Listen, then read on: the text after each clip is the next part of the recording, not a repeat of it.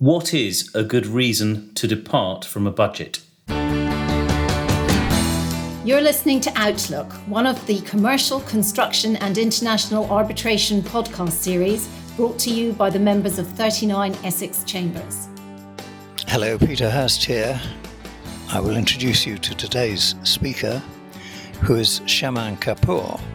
Shaman's practice covers several fields of commercial and common law, with his cost practice bridging over both fields. He is frequently instructed for his opinion as an expert in costs in the Senior Courts Costs Office in protected party cases. He's also an accredited mediator.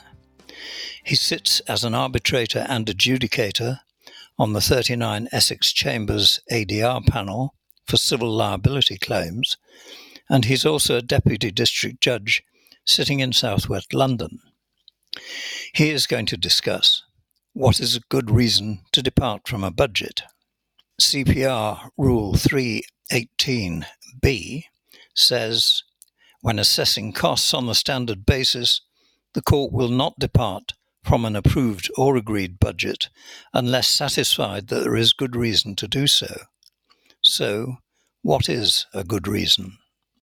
Hi, I'm Shaman Kapoor, and I'm going to talk you through five cases that set an excellent foundation to answering the question What is a good reason to depart from a budget? The first case is Henry against News Group Newspapers Limited, 2013 Court of Appeal. That case dealt with the first pilot that was introduced by the CPRC to control costs in defamation proceedings. This was the case of a social worker who had worked with Haringey Council and who brought proceedings against the publisher of the Sun newspaper in what came to be known as the Baby P case.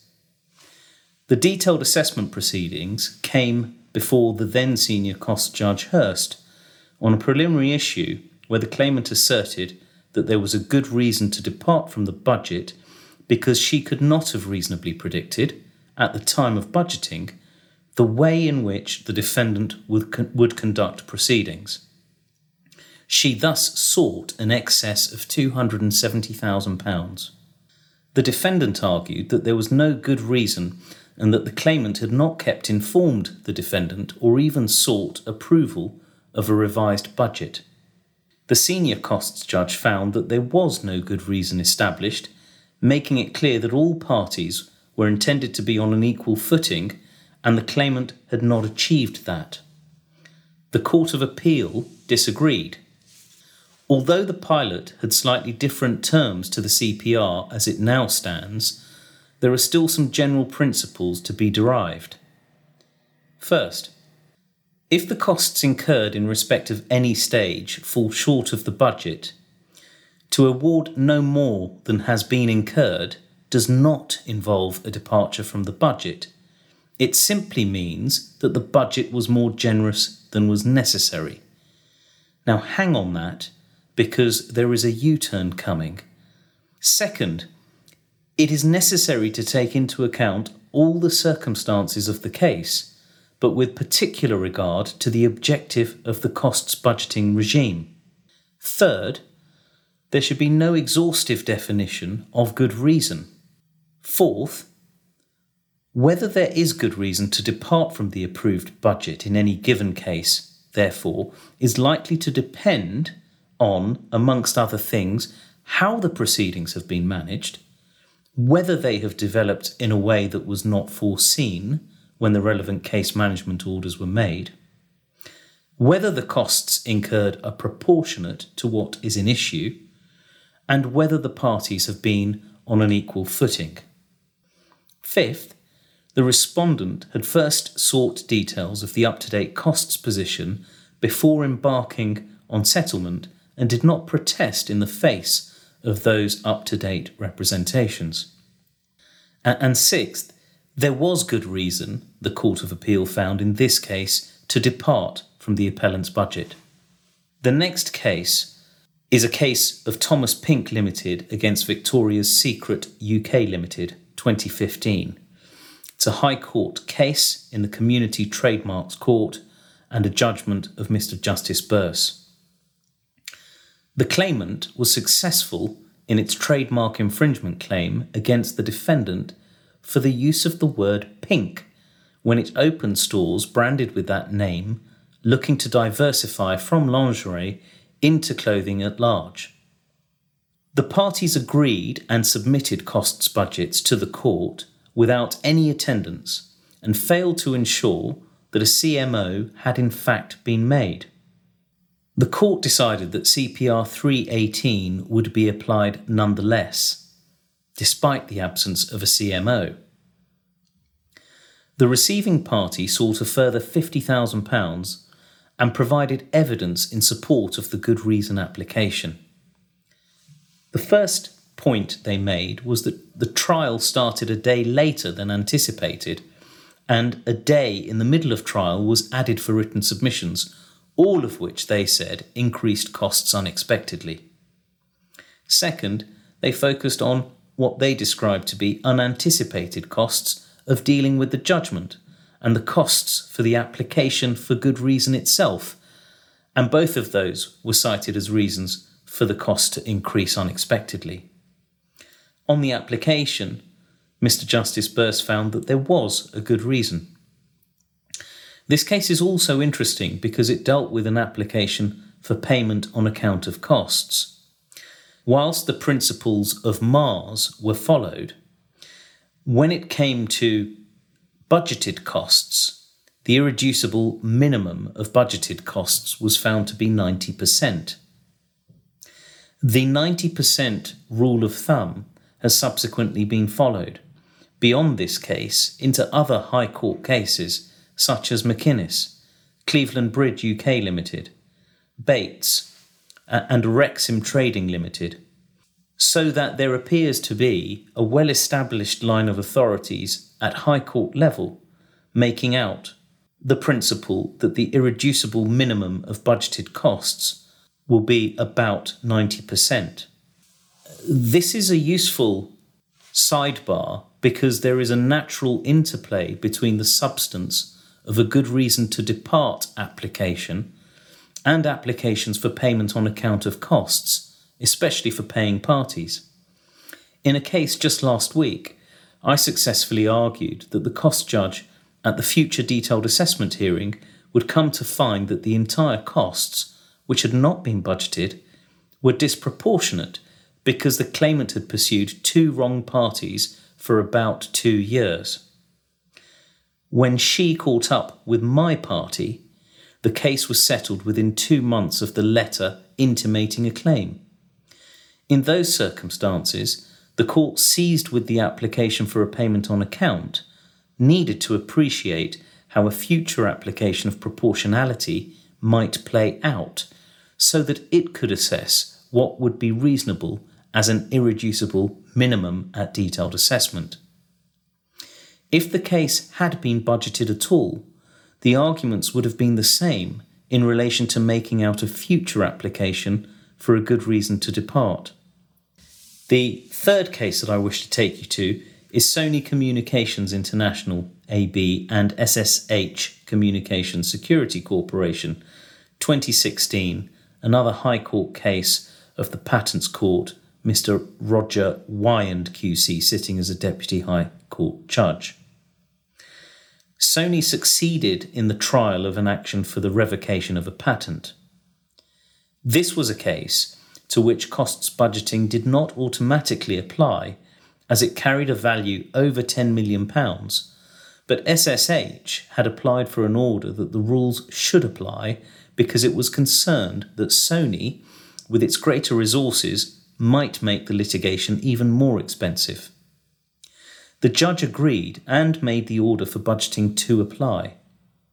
Sony's budget had an extra two columns to indicate the apportionment of costs between what was described to be the infringement action and the validity action. This became important later when Sony won on the latter action but not the former.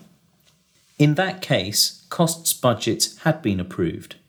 Interestingly, the parties had agreed that there was no need for a detailed assessment and instead requested a summary assessment of costs. The claimant sought to increase a number of phases experts, trial prep, and trial, all by relatively large margins. The court held that each phase of the budget needed to be considered separately. Further, that there had been good reason to depart from the budget on the experts' report phase. The case had involved scrutiny by the experts of a larger number of documents than might have been anticipated. The defendant's budget for expert reports was over £100,000 more than the claimant's budget for that phase, and although the claimant had failed in its duty to seek to vary its cost budget, the defendant had not been taken by surprise by the overspend in the claimant's budget for this phase. Further, the court held there could be no combination of phases where one was overspent and the other was underspent. The claimant tried to fuse, perhaps typically, trial prep and trial phases. Finally, the court found that there was no good reason to depart on trial prep, but there was a good reason to depart on trial. It's also an interesting case because the court considered making an issues based cost order and apportioned costs of the unsuccessful issues across the phases by a percentage reduction. And in this particular case, it did not at that stage hold Sony to its original apportionment in the two additional columns that it had put at the time of the CMO being made. The next case to briefly mention is Merrix and the Heart of England NHS Foundation Trust 2017 case, uh, High Court judgment of Mrs. Justice Carr. It was the first High Court case to make absolutely clear that a good reason is required for upward and downward variations. That determination divided the profession as many took the view that if you spent less than had been budgeted, and the indemnity principle required a party to claim no more than the amount for which the client was responsible for, then it was thought that there should be no need to establish a good reason. The problem with that approach would mean that any sum less than the budgeted sum in any circumstances would be approved without further assessment.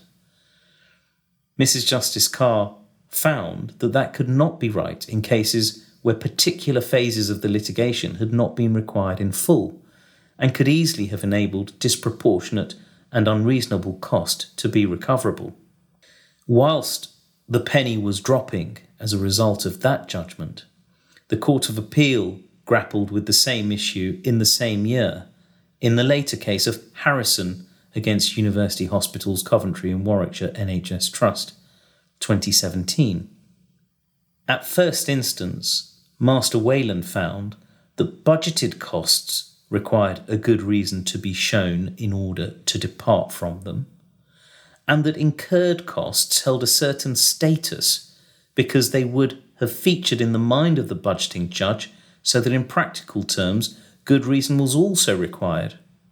The Court of Appeal held that yes, of course, budgeted costs do require a good reason to depart, as the rules make abundantly clear. They went on to say that the application of the indemnity principle is, of course, capable of being a good reason for departing from the approved budget. And that's the U turn that I alluded to earlier. It's an inconsistent approach with the Court of Appeal some four years earlier in the Henry case. However, the Court of Appeal in this case of Harrison went on to say that cost judges should be expected not to adopt a lax or overindulgent approach to the need to find good reason, if only because to do so would tend to subvert one of the principal purposes of cost budgeting and thence the overriding objective. They went on the robustness and relative rigour of approach on CPR 3.9 applications for relief from sanctions can properly find at least some degree of reflection in the context of applications for good reason to depart. They again iterated that it would be much better not to seek to proffer any further or necessarily generalised guidance on the examples of what a good reason would be. As to incurred costs, they made it clear that incurred costs do not require a good reason to depart from the stated figure and will continue to be the subject of detailed assessment in the ordinary way. They do not, for the avoidance of doubt, fall within the ambit of CPR 318. They were reassured by the fact that proportionality still stands in the background across all costs as a further safeguard. My concluding thoughts. Many of you will know that there is divided opinion on whether hourly rates will allowed on incurred costs opens the door to a departure on budgeted costs.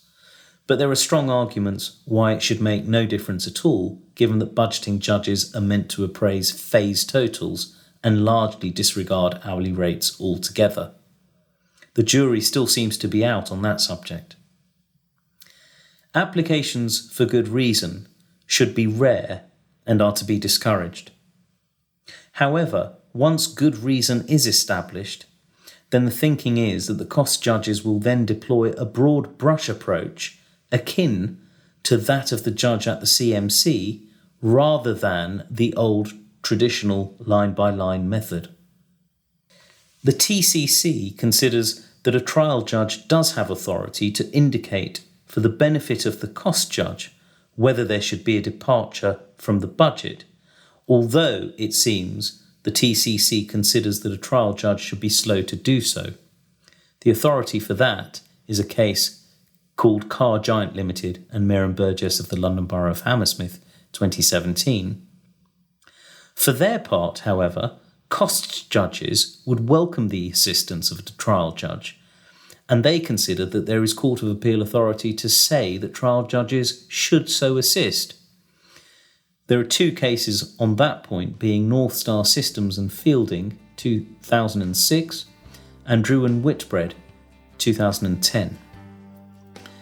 Finally, applications for varying a budget prospectively should be encouraged and should become more commonplace so that applications for good reason to depart are not required.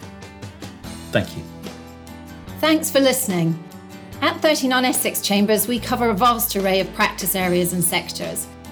You can find out more about our expertise and our barristers at 39essex.com, where you can also see our extensive catalogue of articles, podcasts, and webinars.